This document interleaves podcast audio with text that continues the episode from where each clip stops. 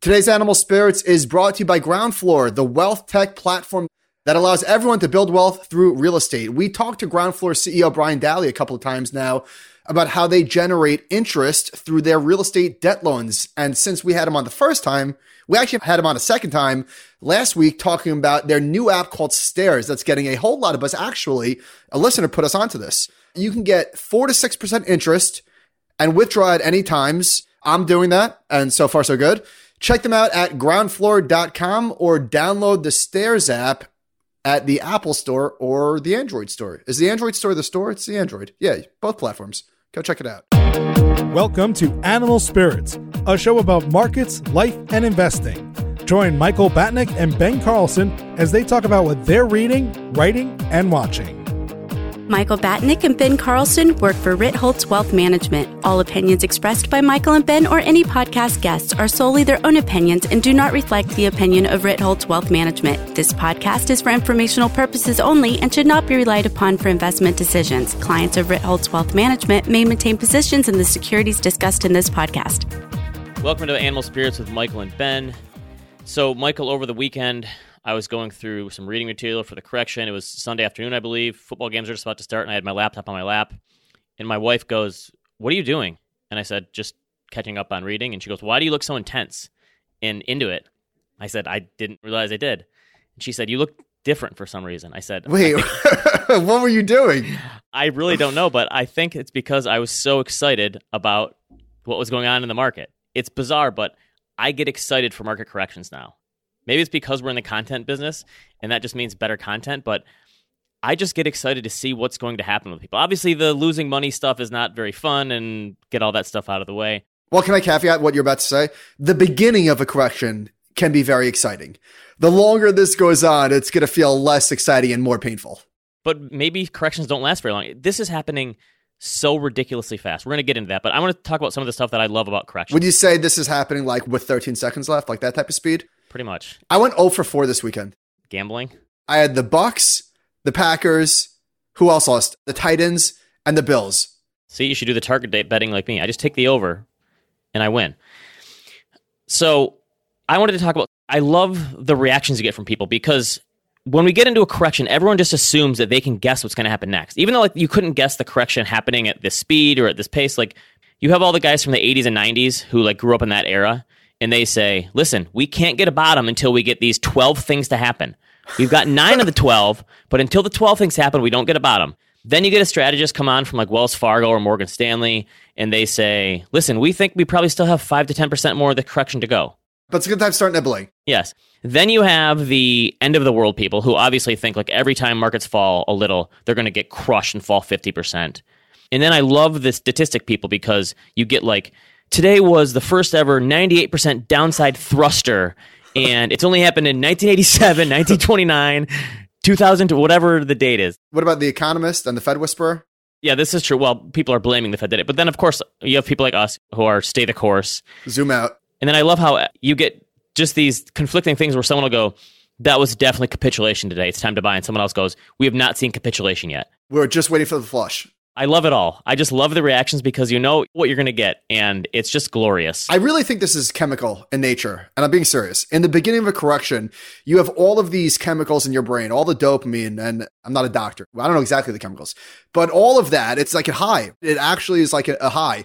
And then again, as I said earlier, the longer it goes on, the high fades and you start to feel other different emotions and they're a little bit less fun and less I exciting. Feel like at the beginning of the correction, especially, you want to feel like your hands are on the steering wheel. So you guess, like, I can't believe I'm doing this, but I'm going to quote Buffett right now. This is The Making of an American Capitalist by Roger Lowenstein. Are you going to quote him in 2008, October 2008? No, this is from 1966. So the stock market fell going to the way back 22% in 1966. And a bunch of Buffett's investors were saying, like, hey, the market's going to fall further. Just wait. And he said, okay. And he wrote in his letter, he said, if you knew in February the Dow was going to go to 865 in May, why didn't you know it then? And if you didn't know what was going to happen during the ensuing three months back in February, how do you know in May? But doesn't it seem like during the correction, everyone thinks like, Could okay, you read that one more time? So that was basically he was getting hate mail. I guess you got mail back in the day. His investors were like, "What are you doing? Why aren't you doing something?" And so what did he say? They said we know it's going to get worse. And he said, if they knew in February that the Dow was going to 865 in May, why didn't they let me in on it then? And if they didn't know what was going to happen during the ensuing three months back in February, how do they know in May? But it seems like when we get Now, into Ben, a correction. I'm going to quote Charles Oakley for a second. okay, Just kidding. Okay, all right. but th- that's the thing is like everyone just loves to think that they can guess what comes next in a correction. And I would say during a correction, it's 10 times harder to guess what's going to happen. Like it's never easy to guess what's going to happen in the short term, but especially during a correction. We could be down 30% from highs in a couple weeks and it wouldn't surprise me. We could be back to all-time highs by spring break and that wouldn't surprise me either. And especially because markets are happening so much faster. I don't want to like pat myself on the back here, but I've been calling this I feel like for a while. I feel like the market just says if we're going to do a correction, we're going to do it and we're just going to rip the Band-Aid off. There's no like give and take here. It's just like down, down, down. And let's just take our medicine now and move on. That's what it feels like markets are doing these days. Well, yes, there are billion dollar companies trading like penny stocks where obviously fundamentals intraday don't move down 11% and then finish up 4%. So it is completely driven by a confluence of things. It's not one thing. Bespoke has this great stat. This from last week. First time in over 20 years that the NASDAQ was up 1% intraday and finished down more than 1% on back to back days. That was last week. We're recording this on Tuesday morning. And so yesterday, Monday, you saw the S&P fall 4% and then finish the day slightly up. You had some stocks fall 15% and finish up the day 5 or 6%. I mean, obviously, it's technology, it's algorithms, all this stuff. I do think that passive going from 20% of funds to 50% has to have some sort of an impact. That could be it. I think everything is just faster these days. This is a good data point from Dean Christians.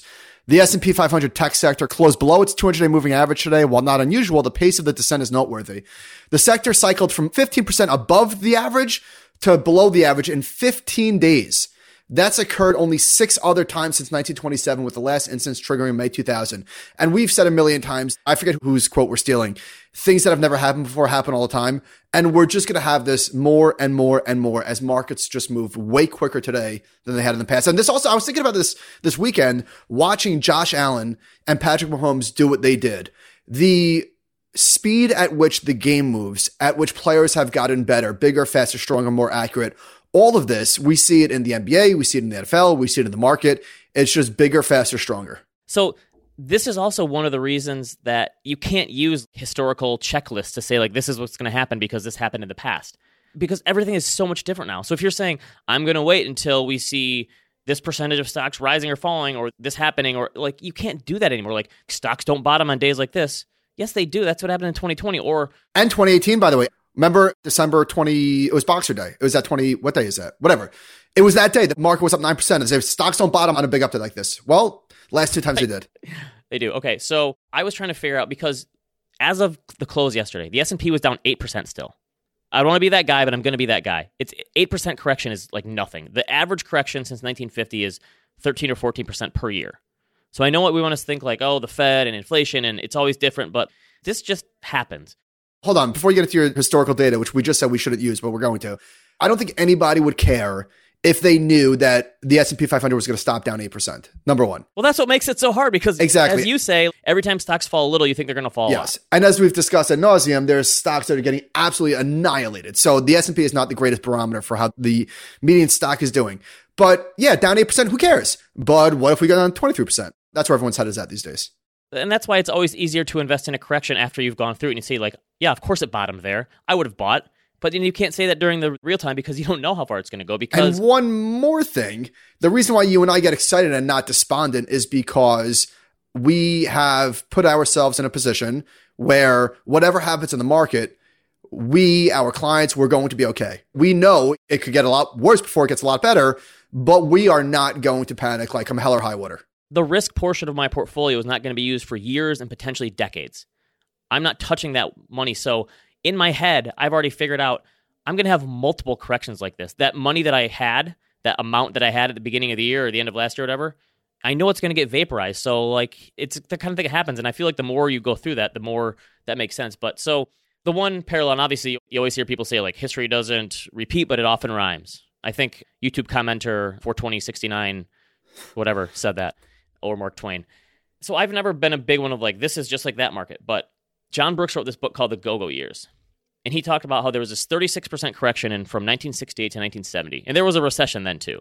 That's like the big caveat now. Like, if we don't get a recession, then this correction is just, it'll be a blip. It will. That's my take. the Dow and S&P fell 36%. And Brooks's point, and after I read this, I remember thinking, like, that doesn't make sense. He said, this is worse than the Great Depression. And I thought, that doesn't make any sense because you never hear this talked about in the history of bear markets. You always hear Great Depression, 1987, 73, 74, dot com blow up, and then 2008.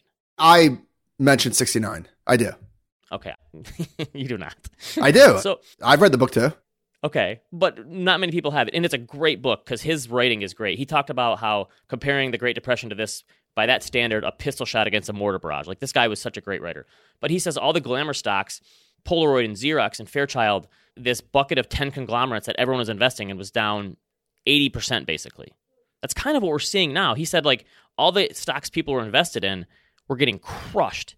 And he said in the Great Depression, there was like four or five million people in the whole country who were invested in the stock market. Some people think the stock market caused the Great Depression. There's no way that happened because 1% of the country was invested in the stock market at that time. But he said by 1970, there was way more people invested. It was more like 35 million people in the stock market. And the stocks they owned, because you couldn't own index funds back then, got killed like 80%. So he's saying for personal people in the investing world, especially retail, they got crushed. And that's what we're seeing now. The retail people who've joined, and they said we talked about this last week 25 million new brokerage accounts. The stuff they own is getting slaughtered, Yes. just creamed. I own some of this stuff too, so I'm not immune to this. oh, so two things I want to point out. One, I do think the stock market caused the Great Depression. I don't think that only No way. There's no way the stock market caused a Great Depression. really.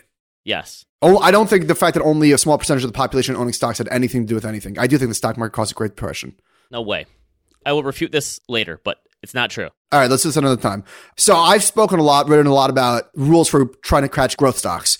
I probably tried to buy Robinhood two or three times on the way down, tight stop, not to like pat myself on the back, but this is why you really, really, really need to be careful catching a falling knife. You really need to be careful. And I think that it's a painful lesson, but it's a lesson that I've learned way too many times. And so not that I was successful in this time, but I was successful in the fact that I didn't blow myself up. Can we just say that the worst stock market joke on Twitter is if you liked Robinhood at 50, you're going to love them at 11? Anyway. Yeah, it's enough. The here's other the the, thing. Go ahead. The other very good comparison to 1969. See, we're both so excited we're talking over each other. Usually it's just you. The other very good comparison to 1969 is Gerry Tsai and Cathie Wood, the two most famous investors at their time, who were absolute celebrities on the way up and are getting crucified on the way down. At least their stocks are. And got ton of retail money going to them right before the peak. Gerry Tsai was the same thing. I don't think she's going to have the same fate as him. Like his fund totally closed. He was like the worst performing fund after he got all the money. I don't think that's going to happen to her, but it is pretty crazy. So, with all these growth stocks getting killed, we have a listener mailbag coming next week. We talked about this a little bit because we recorded that early. That the Fed raising rates to 75 basis points is not going to like kill a SaaS business. Their business is going to be the same. Like Netflix, you're not going to stop streaming because the Fed raised rates three times. So, isn't like Occam's razor here? Yes, I know people want to say the Fed is trapped and they're dealing with inflation and all this stuff, but isn't the simplest reason that these growth stocks just went way too high? Look at this chart. Remember this one from Benedict Evans that showed like the lockdown pulled forward four years or 10 years worth of adoption for the internet? And didn't everyone go, oh, light bulb, I need to own these companies and I don't care what I'm going to pay because look at what they're doing. We're all moving everything to the internet. Yes. And so, yes, I know like the Fed and rising rates and inflation, like that has an impact. You can't say it's not part of it. But I think that this is just the pendulum swinging so far in the other direction after they went way too high and got ridiculously overvalued. And remember that we had the meme stock stuff in January and February that year, but it was also the Bill Hwang thing where he was just going 86 times leverage on some of these same stocks. They had this blow off top in February. So we finally we got the first correction where this stuff fell 30 or 40%. Now it's falling even more. And I think that's the biggest explanation is just that people extrapolated and pulled forward way too much, way too fast. Yes. And the problem with that is that we can see the opposite. We could see the opposite happen where Apple, for example, I'm looking at a chart of price to sales and whatever. Maybe this isn't the best metric, but I'm using it. Sue me. From 2015 to pre pandemic, Apple traded in a range of just under three on the low end to like maybe about four and a half on the upper end of price to sales. Hey, real quick before you get into this, is it just because we have so many tech companies that people use price to sales more now than they used to? Because it always used to be PE. Everyone always used to be price earnings. Now everyone uses price to The reason why we're using price to sales is I think we're using the ARK complex to compare a lot of valuations. That's what we were doing 2020, 2021. And you can't use earnings because a lot of them don't have. I, I guess that's a problem. A lot of them don't have earnings. A lot of them have negative free cash flow too. So this is just the metric that we're using. Again, you can use your own composite. And I think they probably all say the same thing. Right now, you know what Apple's price of sales is? So again, three and change on the low end, five on the high end. It's 7.5. And so if we get a re-rating in a lot of these big giant tech stocks, and I'm not predicting it, but we could see it. So we get Apple this week. We're going to talk about earnings later. If Apple has great quarter, which they probably will, and still gets smushed, that is very, very not good for the market. Because if we get a re-rating of these giant tech stocks, and I'm not talking about the snowflakes and the unities of the world, I'm talking Microsoft, I'm talking Apple and Google, that is going to change things. So it might not change their business, but we're not talking about their businesses right now. We're talking about the stock market. I'm looking at Microsoft. Like if you look at Microsoft price of sales, like pull it up on YCharts, Ben, if you're on right now. Look at Microsoft. The price of sales ratio has gone pretty much straight up.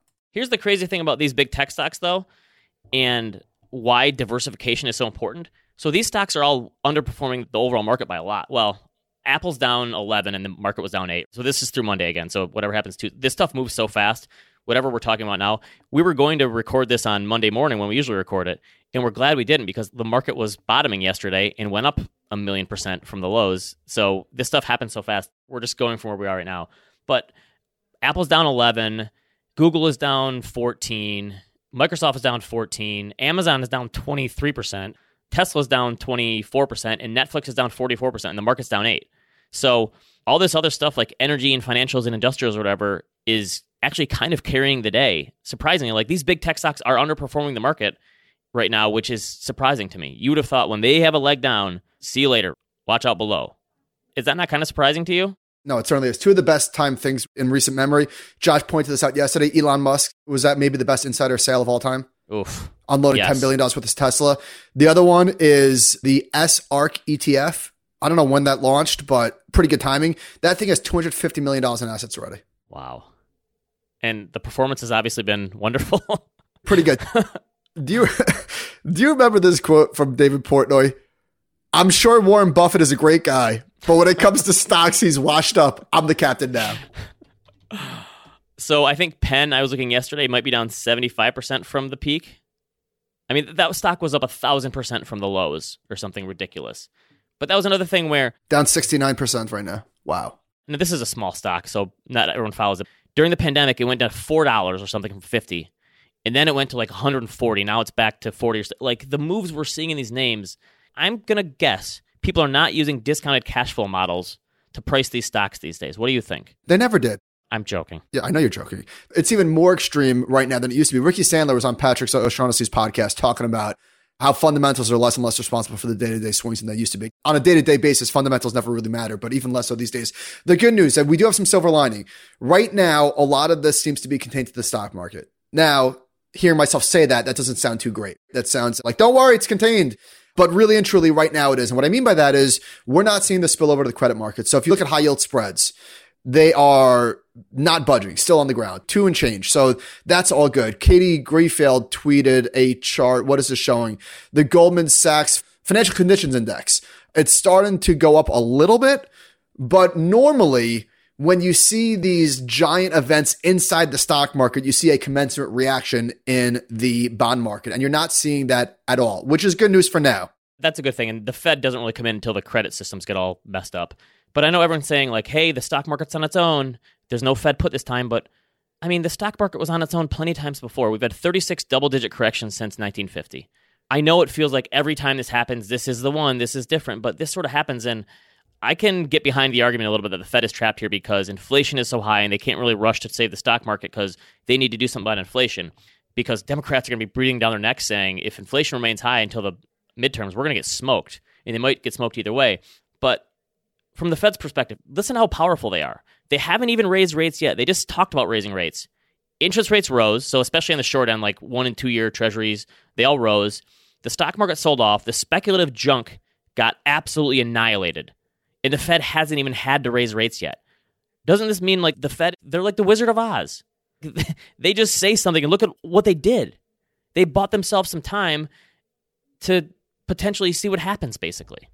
I can say, like, at a certain point, like maybe they're trapped, but if inflation is going to lower by the end of the year, which it certainly could, Are they really trapped? We've been discussing this, but Yes, I do think they're in a precarious position. I do. But if inflation is lower six months from now, is six months of pain in the stock market really going to force the Fed's hand? Depends how much pain. Let's circle back to this. Some more perspective. Last three years, annual returns to the S&P, 29, 17, 27. 29, 17, 27. And right now, after this decline, you know where we're back to, Ben? We're back to where we were in, wait for it, October. That's my point, though. Like, I know, like, the reasons make it seem like it's scarier, but this just happens. Like, if you're in the stock market, you have to expect this to happen. So I don't want to, like, poo poo this and say, like, oh, it couldn't get worse. And of course it could, but I think you just have to, like, sometimes saddle up and eat your losses. You're right. You're absolutely right. I got one more silver lining. The other silver lining is if you look at the number of NASDAQ stocks making a 52 week low, it is pretty close to where we peaked in March 2020, which is insane considering the NASDAQ composite is down. How much is the NASDAQ composite down? Let's see, 16% or so. So my point is it is possible, again, not predicting, but you have to be open to the fact that a lot of the damage has already been done. Now, I know I'm arguing with myself, but counter to that point is that yes, a lot of the damage has been done in the smaller names. So the NASDAQ composite is off 14%. The counter to what I just said would be, yeah, a lot of the damage has already been done, but in the smaller names, they haven't even started to get to the apples of the world. Now, Nvidia is down 30%, but Apple, Amazon, Google, Microsoft are still pretty close to an all time high. And if they go, watch out below. You got to balance all of those things if you're thinking about where the market goes next. So I guess that's the Jeremy Grantham thing. Did you read his GMO piece? I sure did. So he says that we're in a two sigma equity bubble, and he said this is just like 1929, 2000 in Japan in 1989, and 2006 for the credit market bubble. He's basically saying like we have to see a 50% crash here, and this is the start of it. I'm shocked at the certainty with which he says this is it. I think there's a difference between saying like things are crazy, we're going to see a 50% bubble, and saying this is it right now. Like I feel like he's doubled and tripled down so many times. So I looked back, and Sam Ro wrote this piece in 2013. Grantham says investors are being bullied into buying risk assets which are doomed to crash. So he called it a bubble in 2013. Do you know how much the stock market would have to fall to get to the level he called that bubble? 60%, 70. 75%. To get to the point where he called for a 50% correction. So I don't know how you could be calling for a 50% correction all the way up and miss hundreds percent of gains while you're calling this and then say it's going to happen now. Like I have a lot of respect for him and he's a legend and whatever, but I just can't imagine having certainty in a call like that with all the things. So if you look back at the historical 50% corrections, the stuff that had to line up, so just like this awful recession, like you can't have a 50% correction. And remember, even the 2001 was just kind of a blip of a recession, and that's because we had the dot com stuff. But then you also had the follow through from Enron and WorldCom and 9 11. That was like the tail end of it. That made it even worse than it was, and it lasted three years. This is the time where I'm taking like any certainty I have about anything off the table and trying to predict. Here's another one. This is from 2010. The title of the article, which he didn't write, but this is what he said Have cash, wait for stocks to fall. This is 2010. He was calling fair value on the S&P 500. Fair value to him was 900. So again, I uh, also have a lot of respect for what he's done. He's had a wonderful career, but you have to take this with a grain of salt. He's been saying the same thing for a decade. And maybe this is the time where he's right. And he sees bubbles in stocks and bonds and real estate and commodities. He said we're in the broadest, most extreme global real estate bubble in history, too, which I've got some stats later that I just don't know how this helps anyone except for him if he's right. I guess I will say, and he's not even involved in the, as far as I know, in the investment process these days, but credit to GMO because if you look at their flagship fund, it's not lip service. If you look at what they're invested in, emerging market value. they are very much positioned for the world that he's talking way, about. Do we still have long short funds that buy cheap stocks and short expensive stocks? Because if we do, shouldn't those funds be just doing amazing Yes. these last six months or so? Good for them. It's been a long time of pain. I'm surprised we haven't seen any stories like that saying we've got We this will. value. Shouldn't like a David Einhorn finally have like amazing performance? We will. You know what? Einhorn's had a rough couple of years. I'm rooting for him. yeah, I mean, because this, I said this is kind of like the 1968 to 1970, but it's also a little bit like the 2000 to 2002, where growth stocks got crushed and value finally did well. Obviously, it's much shorter time frame, but that's happening a little bit too. let's pivot to the economy. Full Stack Economics had this amazing blog post. We've spoken about them in the past. Let's start with this one. America's fastest recovery in 40 years. We're looking at recessions 07, 01, 1990. and the change in employment to population ratio for prime workers aged 25 to 54. This is amazing. By the way, chart. I think you shared this blog post. It was like 18 charts that explain the economy. If I see a blog post or a piece that's all charts, I'm in. Count me in. Maybe I- I'm just a visual learner or something, but We hate threads, but we like threads and blog posts.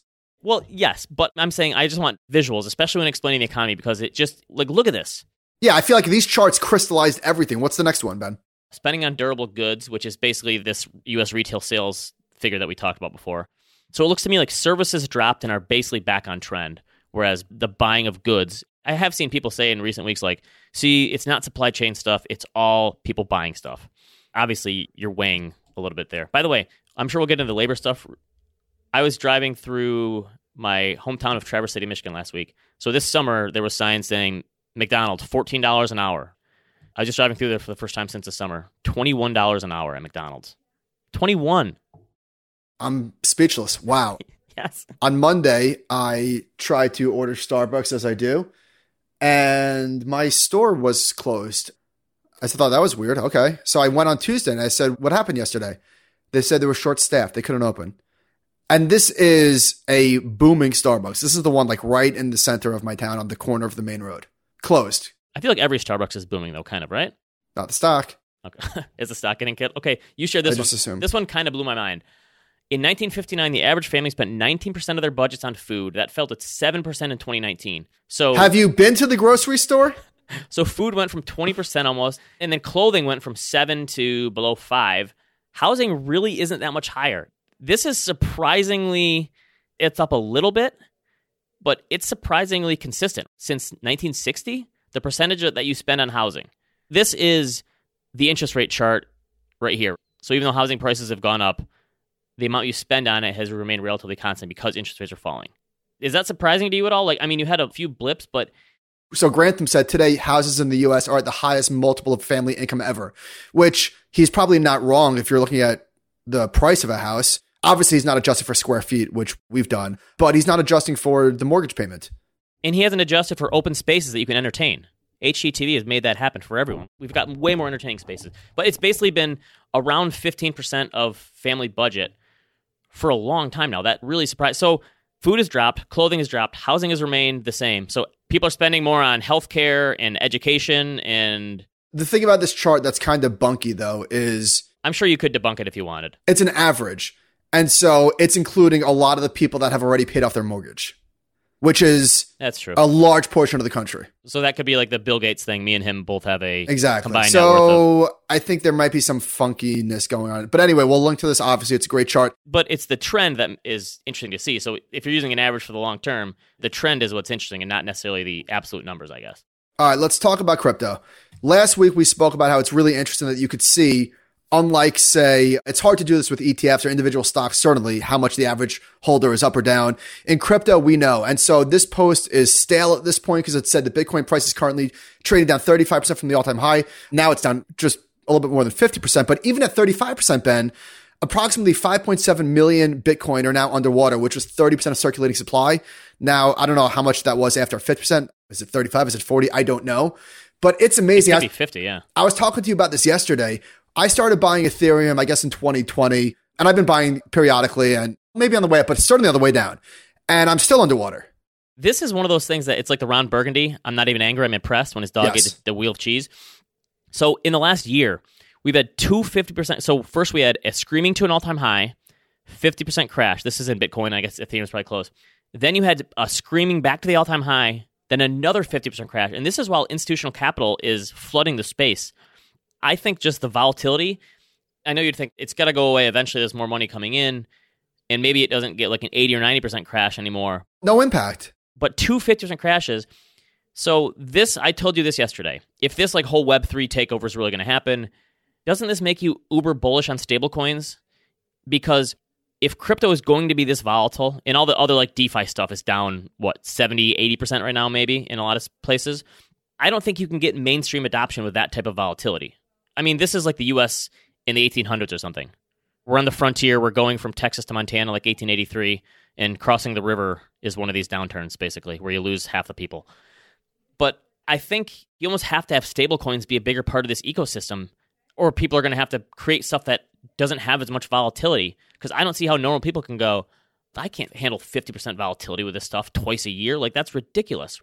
That's like when the U.S. economy would have a Great Depression, like once every three years in the 1800s, because we're in the gold standard. My thesis for higher Bitcoin prices was simply supply and demand, and institutional money coming in was going to push it higher. Clearly, that has been proven absolutely wrong in the short term. I never thought that a 50% crash is off the table. Never said that. In fact, I'm pretty sure I, as we were talking to people about our index, that this certainly will fall 50% at some point. Certainly.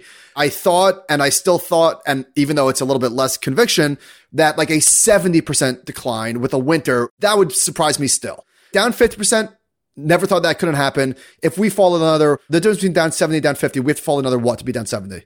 Down 30? Is that down 35% more? What is it? Something like that, yeah. And obviously, it's far more correlated still to the stock market, and not just the stock market, but tech risk. stocks. Yeah, and risk, risk. risk. I am surprised that it is still as volatile as it ever has been. And I spoke about the fact that it's not an inflation hedge. I wrote this post that it's not an inflation hedge because with inflation at 40 year highs and Bitcoin down 50% off its high, I just don't understand how that is a hedge against inflation. And I got some pushback that I think is not entirely unfair. One of the pieces of pushback I got was actually it was the perfect inflation hedge because Bitcoin did have a spectacular run up to the inflation. And now that inflation expectations are falling, Bitcoin is falling too. Well, Bitcoin's not falling, it's crashing. But Doug Colkitt did a thread on this, basically saying how he doesn't understand how people can say that the recent market moves show the crypto inflation hedge narrative is dead because it's been moving eerily in line with CPI break even. So John Street Capital replied to him with a chart showing break evens and crypto. And yes, this is an impressive chart. They have moved not in lockstep, but pretty damn close. But I guess my pushback would be who cares about inflation expectations? Don't we care about actual inflation? I guess what they would say to that is no, no, no, no. Bitcoin is a forward looking barometer of inflation. Anyway, I guess the point is I see both sides. Hard to say. I'm coming around to the idea that there is no such thing as a short term inflation hedge besides tips. So people wanted to make it gold, and obviously gold hasn't either. The thing is, Bitcoin is probably, if it goes up, it's a long term inflation hedge. How's that? That's the thing. Because it did just fine when inflation was really low for eight years before 2020. To which they would say, yes, Bitcoin is many things. and that's the same thing with the stock market. I think the only thing you can say is a short term, we'll do a one for one with inflation is tips or interest rate options. It's the only true inflation hedge. Everything else is you're going to find problems with it. It's not going to work sometimes because okay, I don't know if inflation goes from seven to three and a half, we're expected Bitcoin to fall in half. And you could also say that even tips have their problems because tips already include the expected inflation. They only hedge against surprise inflation, unexpected inflation. But at least you get the one to one where tips have done pretty well. Let's return and then we'll move off this topic. Let's return to how long this can go, how deep it can go. And I will say, take my opinion with a gigantic note of salt. Who gives a shit what I think? I'm not nervous about Bitcoin today. If it goes to 25, it won't change that I feel that it could be. The S&P is going to bottom at 15.93%. Yeah, yeah. I've checked my indicators. Ben and I were talking about this yesterday. Like, not at all nervous, not even a little bit. What could shake my conviction? I don't know. I think the amount of talent and money still pouring into the space, I think it would be hard for me to shake my conviction that the crypto space is going to be much bigger in the future than it is today. That's all I can say with confidence. And again, I can be proven. Listen, I thought the Bills were going to beat the Chiefs. I was pretty confident about that. So anyway, but here's the deal. This guy, Michael Polito, had this really, or Mike L. Polito had this really great thread showing that the ROIs are diminishing, but so are the drawdowns, meaning from 2001 to 2013, Bitcoin went up 800 times. Over that period, it had a 94% drawdown. And then the next cycle went up 600x, had a 91% drawdown. The next cycle up 100x, 87% drawdown. This cycle up 25x. The point is, the expansions are getting less and less, obviously, as they have to, like just otherwise Bitcoin's going to take over the world. And so are the drawdowns. So is a 70% drawdown possible? Of course it's possible. I don't think it's going to happen, but again, the market will be the ultimate arbiter of what happens. So we'll see. So I think the total crypto market cap went from 2.8 trillion to 1.5, basically 1.6. I do like how they have that crypto market cap, whatever, coinmarketcap.com or something. You can look at that and just see how all of them are doing and just says the total crypto market cap. Just the fact that we can see I guess this is the decentralized paradise, though, that we can say, listen, we can see a trillion dollars and a 50% of our whole thing wiped off. And everything's fine. It doesn't impact the financial system, it just impacts these individuals. So I guess that's like the dream of decentralization. We can have these crashes and it's not like it's going to spill over into the greater system and cause other problems elsewhere. It is interesting looking at like crypto Twitter. People have, and I guess it depends who you're following, whatever. But people do seem to be have this unshakable conviction in crypto, whereas with stocks, it's the opposite. The lower stocks go, the more people tend to freak out. I agree. That's like the whole thing about the old thing about like the stock market is the only place where prices fall down and people run out of the store or whatever. But that's because we've seen that the stock market can go much lower and be more painful. If we're in this period where things are faster, I think we could just see more of these. And I, am honestly surprised that we haven't seen. I guess you can call some of the losses in 2020 like a flash crash, but I just think that like the possibility of those types of flash crashes because of the way the market is structured now is so much higher than it was before. Like a random down 6% day or something. I think these sort of things, these really flash in the pan corrections, now I don't know if this is one of them or not. I think it might be. I think that's where we're headed is just more of those. And this is why, for most people, most of the generic advice that you hear about how to position size Bitcoin, position it accordingly. Probably single digits makes sense for most people if you're going to dabble because a lot of people haven't been in crypto for four years and they haven't experienced a 70% decline. And not everybody is on message boards all day and sees all the activity and has all the conviction. So just take it easy when you're talking shit about this. I think it's also kind of good just to know that, like, I know people love to like dunk on people like Chamath and Cathie Wood that did so well, and they maybe they got a little over their skis and overconfident, but it's just a nice reminder that everyone makes mistakes or everyone has a down period in the market. Crypto did amazing for so long, made so much money for so many people, and then it has these two fifty percent corrections and all these growth stocks finally getting dinged. Like everyone, no matter what kind of investment strategy you have, is going to have a period where they're doing poorly. Are you saying diversification works? I'm more saying like to the people who are taking so much joy out of someone else's pain. You'll get it or you already had it because you didn't get it on the way up. So like that's the thing is, and I think that's why people find so much joy because if you're a value investor, like you had all your portfolio in value stocks for years, you've been mocked, right, about being like over the hill. You saw the Buffett Cathie Wood chart that everyone's oh, sharing. Oh yeah, right? I totally get why value investors are salty and doing a little bit of celebrating. How could you not? I mean, yes, frankly, they probably deserve it. Yeah, they've been on the other end of this for a long time. All right, we've got a week, Ben. We have got a week. On Tuesday, we've got Microsoft, GE just reported. Then we've got Boeing and Intel and AT&T and Visa and Apple and McDonald's and Robinhood. And this is going to be a busy week. I cannot wait for Robinhood earnings. I am so, so excited to see. No, I'm not talking about the stock price. I'm so excited to see what the report reveals. I want to see user activity. I want to see revenue. I want to see it all. I want to see it all, Ben. so I guess they don't have the thing where you think, well, during a bear market, they're going to do better because more people are trading but that doesn't really work for them very much, does it? Unless they're selling more order flow. Somehow. Well, same thing with Coinbase. You would think that Coinbase's stock would thrive in market volatility because more vol, more trading. That's their business. And it's been the opposite. It's been pretty damn correlated to the price of crypto. So you were definitely right about that, Ben. But let's okay, talk. So Coinbase is down 50% right now. Yeah. And by the way, speaking of Robinhood, Robinhood's down almost 90%. I will say this, I'm shocked. I'm shocked. I know we shouldn't have the ability to be shocked in markets anymore, given that oil went negative.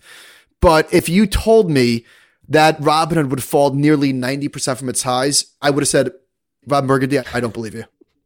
yes. And I mean, part of that is like an artificial high where it had that one week spike, but even from the IPO price, it is way, way down. All right. So again, download the Quartr app, Q U A R T R, if you want to listen to earnings calls. We will certainly be making good use of that this week. All right. Let's talk about, oh, this is actually interesting. Before we get into that, Marc Rubinstein wrote a post this week. Marc Rubinstein has an amazing Substack. He wrote one paper analyzing over 16,000 calls, found that more than half of all calls included some form of praise from analysts.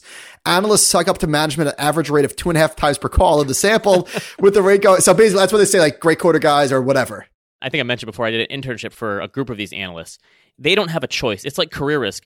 They have to suck up to these management teams because that's how they get the information. They have no choice but to do this, unfortunately. All right, so let's get into it. Last week we had Procter & Gamble, which is basically household supplies. Listen to this, Ben. Listen to this list. Procter & Gamble owns or produces whatever. Pampers, Bounce, Downy, Tide, Bounty, Charmin, Tampax, Braun, Gillette, Head and Shoulders, Old Spice, Febreze, Mr. Clean, Crest, Metamucil, Pepto-Bismol, Prilosec OTC, and Vicks. We probably use 90% of that in my household. Pretty good look through to consumers. So they said organic sales increased 6% for the year. Not bad. 6% for a company like this. Pretty good. This is a little bit of shenanigans. I'm going to call bullshit. This is a consumer staple play. We use all this stuff. What do you think they're from their all time high right now? If you had to guess, I would say that the stock's doing well. Down 6%. If you look at their chart, they're down 3%. Okay. This is a stock you own for this specific reason. When everything else blows up, Procter & Gamble is probably going to be fine. Damn it, I don't have this chart up, but I was talking to Rushi from YCharts about this. I said, I read this. The company returned nearly $7 billion of cash to shareholders via 2 billion of dividend payments and nearly 5 billion of common stock repurchases. But guess what, Ben? They don't net out the shares issued. That's an important little detail. They don't talk about how many shares they issued. So, yes, and they might have bought back $5 billion worth of stock, but it wasn't net because they issued a lot of shares as well. So, whatever. This is the meat. The gross margins for the quarter decreased 400 basis points versus a year ago. Well, we know what that comes from. That is So the cost of goods going cost, up. basically, right? Exactly. The company said its current fiscal 2022 outlook includes headwinds of $2.3 billion from higher commodity costs, $300 million after tax for higher freight costs, and $200 million after tax from negative foreign exchange. All right, whatever. The funny thing is, though, you talked about their sales increased 6%. Organic sales, that's pretty good. But I'm saying they're complaining about these higher costs, but they're obviously probably increasing their own costs they're charging, and they're probably going to be fine on a net basis. Well, but their margins went down 400 basis points. So they're not passing it all along. We had United Air. This surprised the heck out of me.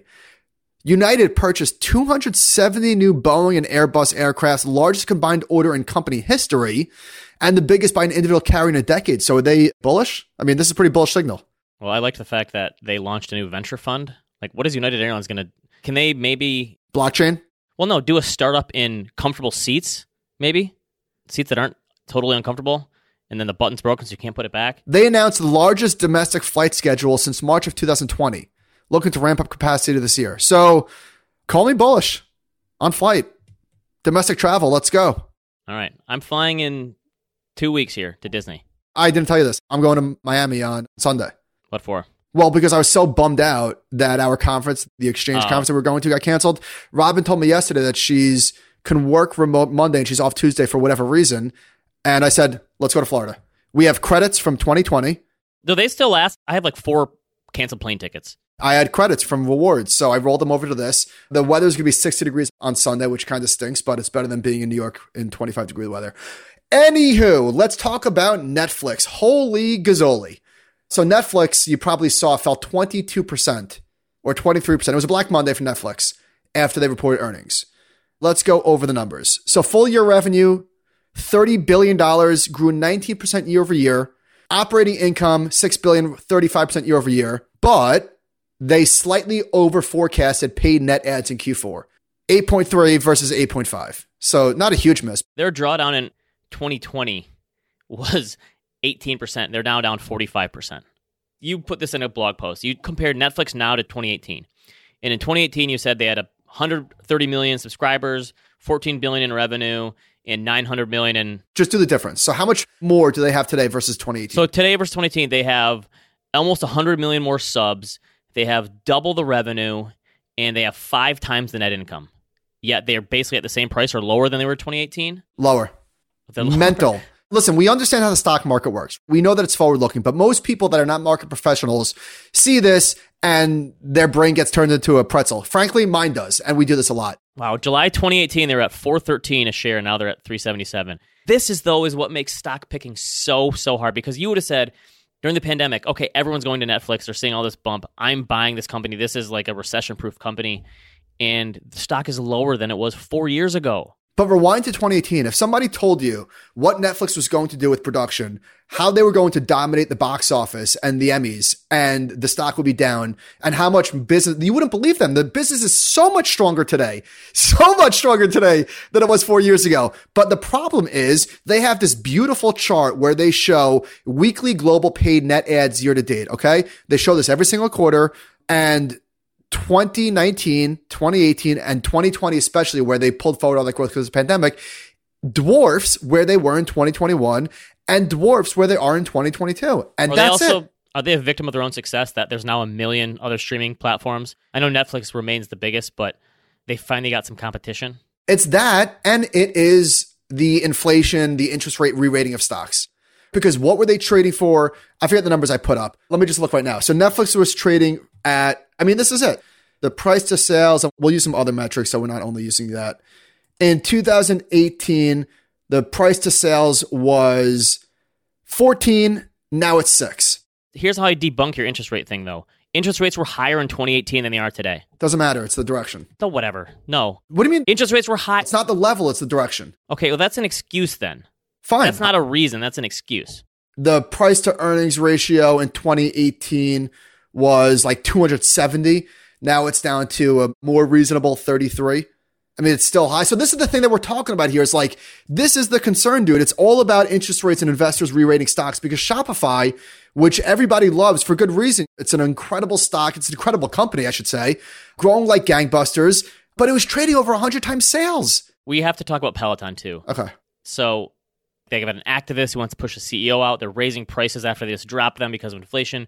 This was a $10 billion market cap company in 2019. Then it went to 50 at its peak in January of last year. Now it's back to nine. So Peloton fell 70%. If you would have bought it when it fell 70%, I did. I had a friend who did this. You would be down 50% from buying it down 70. I think it's even a little worse than that because I bought it down 70% going into earnings, remember? And then it fell 30 and then I sold and then I think it still fell 50% from there. Well, right, because it keeps getting smaller the whole way down. But here's the thing I stayed away from this because credit to me, maybe because I'm an exercise aficionado. Like, I know that all exercise stuff is a fad, basically. You were on this. You were definitely on this. I just think there's never going to be a global, it cycles too much, this stuff. But I still think it's a great product. But it, for me personally, it's only a great product because of where I'm at in my life. So, like, I can hop on the bike for 20 minutes on the weekend while my kids are watching cartoons and knock one out. But for some other people, like, they would prefer to go to the gym or do something else or get Not outside. me. And so you still got yours, right? I see it in the background there. All right, let's move quick. We're getting long in the tooth here, as they say. Okay, real quick. So Bloomberg had this guy Mike Simonsen on. Did you listen to this? Did not. What do you mean Bloomberg? Oh, Joe and Tracy? So on Odd Lots, Joe and Tracy, and he had some crazy housing statistics. So this is like I would be more confident in saying that the housing bubble, if it is Jeremy Grantham, won't burst than the stock market bubble because first of all, he did this total inventory of homes at a new record low all time, and he's saying one of the biggest reasons that we're having such a low inventory.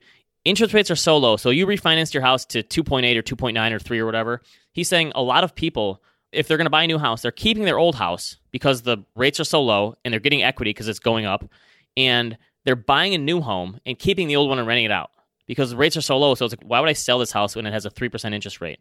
And he's saying those low rates of current homeowners are going to keep the supply low for years and years and years, even if rates rise. Because why would you sell a house that you're paying a 3% mortgage on to buy one to pay a 4% mortgage on and it's at a higher price? Here's another one. We've talked about this in the past. He says that 90% of rentals in the United States are from individuals. We keep talking about BlackRock and all these professionals owning the company or owning rentals. It's 90% owned by individuals. And he's saying that has only increased throughout this thing because more people have turned into landlords by holding their own houses. Anyway, I listened to the whole thing. He talks about how it's going to take basically years and years because we're not building enough houses and the supply is so low because people have these low rates locked in that this low supply of houses is not going to get better for years and years and years. And I think that puts a floor under prices for a while, for a long time potentially. I think that's right. Did you bet on will there be a recession in the second quarter? I did. What did you bet on? No. You bet no? Yeah, of course. So, you know me, I like long shots. When I'm betting for fun, which is what we do on Kalshi, at least that's me, I'm not putting big money here. By the way, Kalshi is probably my only speculation account that is up in a year. I've been right on all my bets on Kalshi I don't think I've won once, but because this is like you doing your parlays. Uh, Listen, I'm doing it for fun. I'm looking for a rush. I'm not looking for a safe bet here, but I can't in good faith bet on, even though the recession, even though it's only 17 cents to buy a recession, I can't do that. I'm a patriot. That's true. You don't want to bet against a recession. So yes, I said no. It's still 83% yes, 17 no. I can't remember what it was when I first bought it. I know, but there's no juice there. It's like, don't like those odds. Anywho, Let's do one really quick survey. okay. This is this person on Twitter, Nina Strominger. I asked Wharton students what they thought the average American worker makes per year, and 25% of them thought it was over six figures. One of them thought it was 800,000. Really not sure what to make of this. The real number is 45,000. I don't know. That's obviously the idea is that people who go to Wharton are just rich kids and they're not living in reality, but maybe part of this is just people in college just don't know a lot about this stuff, like how the real world works. Well, I'll take the other side of this. Listen, 75% of them got it right. Okay. So what do you expect from college kids? To me, this doesn't say anything. It doesn't say 75% of them got it right, just 75% of them said under 100K. Okay. And that's what it is. It's under 100K. All right. I thought that was good. All right, we're going to skip listener questions because we are doing a full listener question one on next Monday. Okay, Ben, last week I spoke about The Godfather Part 3, and I couldn't believe all the awards that it was nominated for given its reputation. Have you seen it? No, I don't think I'm going to either. I'm not going to see it. No way. Okay, so it was nominated for Best Picture. So Dances with Wolves won. I've never seen Dances with Wolves. Also won Kevin Costner, Oh, really? Best Director. It's on my list. You'd like it, yeah. I'm going to try and get to it this week. But in that year, the other nominations for Best Picture were Awakenings, which not only have I never seen, I've never heard of, Ghost, which is obviously a classic, one of the best, and Goodfellas, which clearly should have been the winner. You want to know my way to fix the Oscars? I think we should put movies and TV together. So movie dramas, TV dramas, put them together. What do you mean? Best actor is best actor in a year, TV or movie, because there's no good movies anymore. So if you want to win an Oscar, Stop it with this no good movies anymore. Not true. Mostly true. it's mostly true. There's very few good movies. So Walter White from Breaking Bad, Bryan Cranston, would win the Oscar a year for being the best actor. It's an ambitious crossover. Put him up against the movies. I don't hate it. I didn't really watch anything this week because it was football Sunday and Saturday. I'm doing a follow up on Yellowjackets. We finished this. Did you finish this show or not? Didn't care for it. I'm doubling down. I thought this was a great show. It was one of those shows afterwards you want to talk about it and do theories. It was mystery. It's certainly not for everyone because it is a little dark and twisted, but I thought this show was fantastic. I really, really enjoyed it. I don't know why. It just didn't grab me. I'm not sure. I think I'm going to take the L on this one because everyone seems to like it. I thought it was a great show, and I'm excited to watch it again when it comes out for the next season. We're halfway through Ozark. Amazing. I wish this was a show that was released on a weekly basis. Hey, that's my take. Is that what you were going to say too? Thought we spoke about this. You stole my take. Oh, did I? Okay. I want it to simmer a little bit. I haven't watched it yet. I'm waiting.